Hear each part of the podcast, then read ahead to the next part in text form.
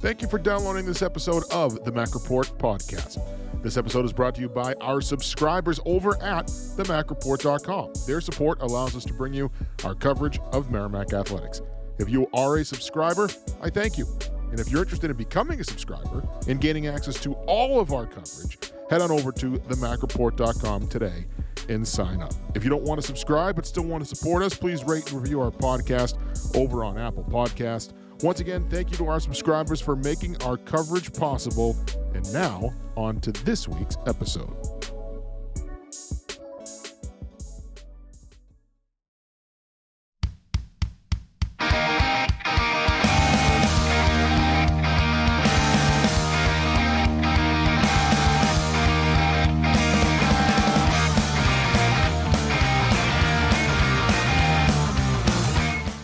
We're here with the head coach of the Merrimack men's basketball team, Joe Gallo. Coach, how are you? How are your holidays? Uh, holidays were short, but um, they're great. We had a we played Maine on the 21st, um, and then we had 22nd, 23rd, 24th, 25th off, and we were right back at it um, on the 26th with conference play starting on the 29th. So got home to New Jersey, saw some uh, family, went to my sister's, um, you know, brought our two young boys. She has, I have two young nieces. So it was cool to get the whole crew together for a couple days. Nice. Yeah. I know some teams kind of take a longer break. You guys didn't take a very long break, but I would imagine, I mean, you probably want to keep playing, right? Like the long break could be nice, but at the same time, it kind of, do you kind of feel like you're in the first game of the season again when you come back if you have those two or three weeks off? Yeah, I think so. I, I think I actually, um, in Division Two, it was a mandatory seven day break for the holidays. I actually thought that was perfect, as long as yeah. everybody has to do it, um, and you give yourself a couple days to get back in shape. But um, anything longer than that, I think, is too long. And you know, when you only give two, three days, you know, you some of our guys, you spend half of each day traveling. So, um, you know, I think somewhere in that five to seven days is, is perfect. Gives everyone a it's kind of at the midpoint before conference play starts and you get away from each other for a little bit and then everybody comes back excited ready to go. Well let's talk about the start of conference play here for a minute. I mean you guys just started up four games well three games in but four games in the league standings in uh, right atop the standings in with wagner. What have been your impressions since since the, the calendar has flipped into conference play? Because it looks like in certain areas anyway you guys have kicked it into a new gear since since conference play started yeah, I mean, one of the tough things with with us and and a lot of teams at our level is, um, you know, some of your non-conference games are are really tough. You know, you're playing some games, you know, to ten, generate some revenue, and you know, you go out, you play Rutgers, you play Virginia Tech, you play Gonzaga, you play Indiana. Um, the biggest task is is to, to make sure your guys, you know, don't lose any of their pop or any of their confidence just because of some of the teams you're playing. So, you know, we're always promoting, you know, conference is what counts and you know, use non-conference just to get better. But you know, I, was happy. You know, thank God Mikey Watkins makes that three against Maine, and, and everyone goes home for Christmas happy. If that ball goes, uh, you know, a half an inch to the left, you know, things could be a little bit different right now as far as our psyche. But you know, we we grinded one out out Maine right before we went home for the break, and came back and had some great practices. And you know, guys are playing well. We're we're actually shooting the ball. Um, you know, our, our non-conference offensive numbers were pretty poor. Um, and that's flipped a bit here. And, and to be honest, it was it was bound to come. Um, you know, we got some really talented guys. We got some guys capable of making shots. You know, I think some of the length um, at the rim bothered us in the non-conference. Um, you know, now in, in league, guys like Ziggy and, and Jordan Minor, and even our guards Malik and Mikey Watkins, they're getting a lot of stuff in the paint um, that we weren't able to get as much of in non-conference, and that's opening things up for our shooters as well. Is that one of the biggest things? I mean, when you match up against a team, especially like those big four that you just mentioned, but it, it, seemed like in all those games, size was the biggest thing, right? I mean, is that kind of the biggest different? I mean, there's there might be a couple of things, but size seemed like to be the consistent differentiating factor in a lot of those games. Yeah, it is, and it's it's really size everywhere. You know, obviously at the the forward position with the six nine and six ten at the rim, but everybody's big. So the court just, you know, some of these teams you're playing, they just take up so much space with six five wings, and it feels like there's there's nowhere to go at times. And you know, I think our, our shooting numbers from the three are a reflection of probably some of the threes we were able to get or not able to get. You know, I think when you have that size at the rim in the non-conference, you could say, all right, let's run them off the three. Let's make it tough for them to get threes, which challenges the threes we're taking, uh, and then it's really hard to score in the paint against some of those teams. So, you know, thank God we we defend the way we do because we are able to kind of hold court in a lot of games, non-conference, and you know now if we could ever put those two things together the way we've defended in the non-conference and the way we're playing offense now we could we could be pretty scary when it all comes together. But i i think we're not even close to where we need to get. Um, we continue to practice hard. We're not a team that just takes our foot off the gas because games started. You know we had a we don't go very long but we went about hour 15 hour 20 today and, and we went hard. It's it's not like um, we're, we're pulling back just because we feel like we've made it because we, we're 4-0 when you when you match up against some of those teams that you talked about where obviously so there's you know there's benefits to those. You can you can get paid for some of those games. That's one benefit but does it help? I would think it would. I mean you part you might not go up against gonzaga a lot in recruiting right? But all these guys want to play in those games they all want to play in those buildings they all want to play against those teams so does it help when you're looking at a kid who might not be getting looked at at those types of schools but you can say hey you know what next year we're playing X, Y, and Z. And in the year after, we're going to try to get this one on our schedule. Like, because at the end of the day, yeah, those games are tough to win. Your, your, winning percentage might not be very high in those games, but all these guys want to play in those games, right? Yeah. And it's a great experience. And, and um, you know, we, we try to like we played. We have a bunch of our Jersey guys, so that's why we scheduled that Rutgers game. And you know, we even talk about that in recruiting. If we have a kid from a certain area, at some point in their career, we're going to try and get out to that area. You know, if that team is willing to play us. So yeah, I think it's huge. I think uh, we've recruited pretty competitive guys and, and competitors want to play against the best. So, you know, you, I don't, I don't want to go out and play 10, 11 of those games, but I think yeah you know, playing three to four of those a year, um, I think it's great for everybody. It's great for our program. It's great for exposure. You know, all of a sudden it's, um, you know, we're down six at the half in Indiana, and there's tweets about us from people that would never even know who we were 10 minutes before the game. So I think it's it's a, a really cool thing for the program and the school to go out and compete against some of these teams we're playing. Did, did some of those phone calls get easier with the success you've had the first two years? I mean, whether it was you know, getting a win. I mean, getting a win at Northwestern, but just having the success of having the the, the stories out there of, of finishing first in the league in the first year and things like that. Is it?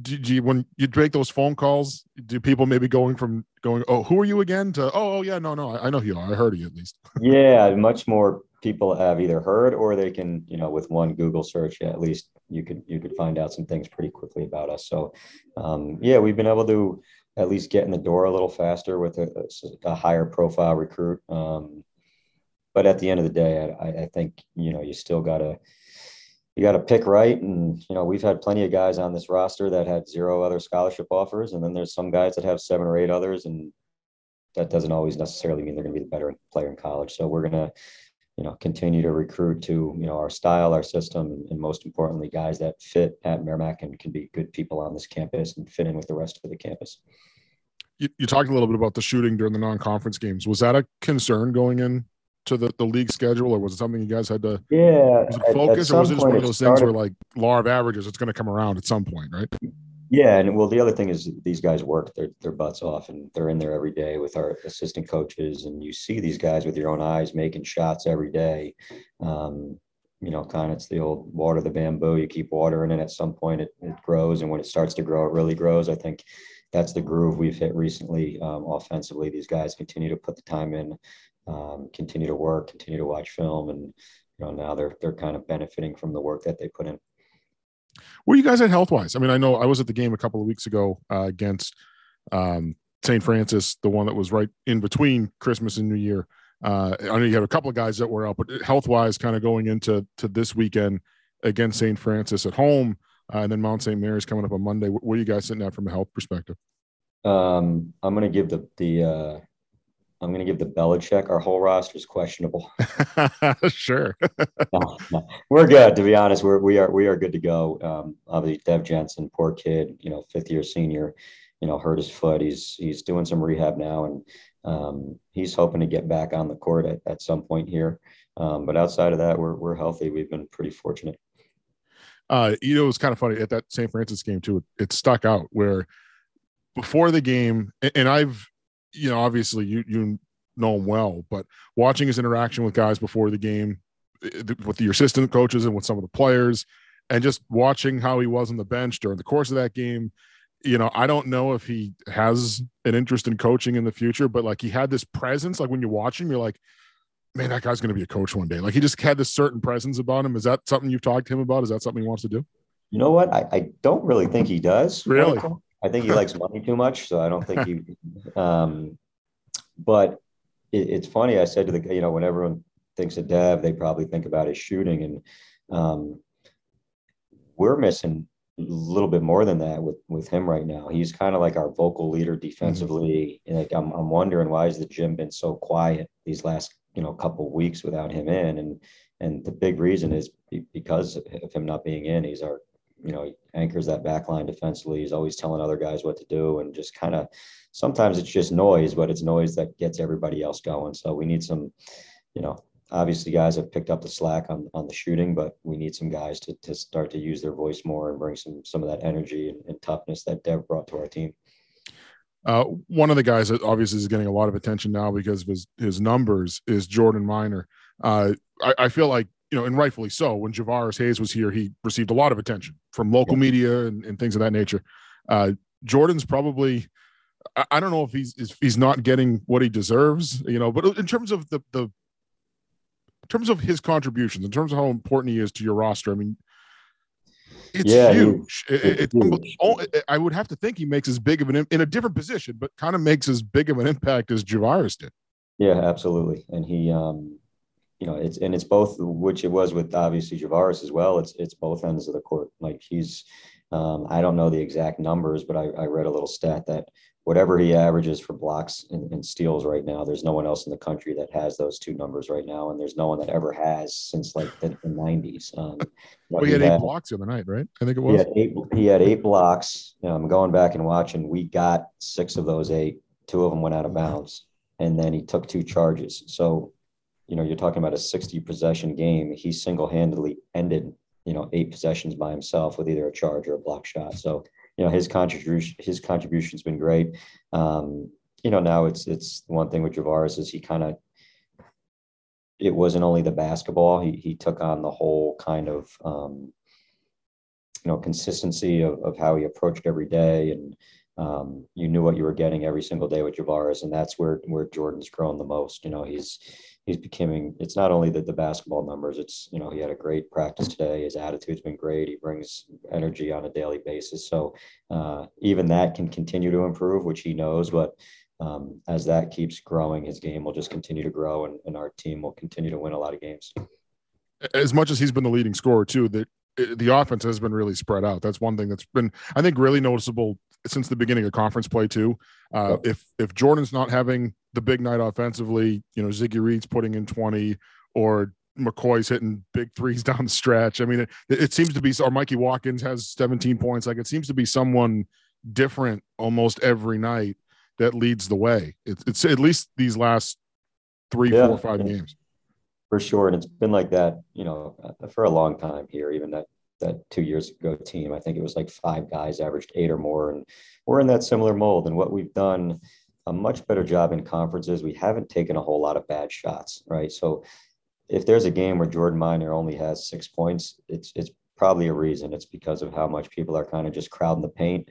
Um, and he's starting to not force as much. He's just jump stopping and finding guys out on the perimeter. And, um, you know, same with Mikey, same with Malik, right? There's games where they can live in the paint, and there's games people really try and take that away. And, you know, what we've done is we stopped taking those you know, we call them tough twos, where you get in the paint and you try and shoot over six or seven arms. As soon as we see that second body, uh, we've done a great job of being unselfish and moving the ball and, you know, finding the best shot for our team.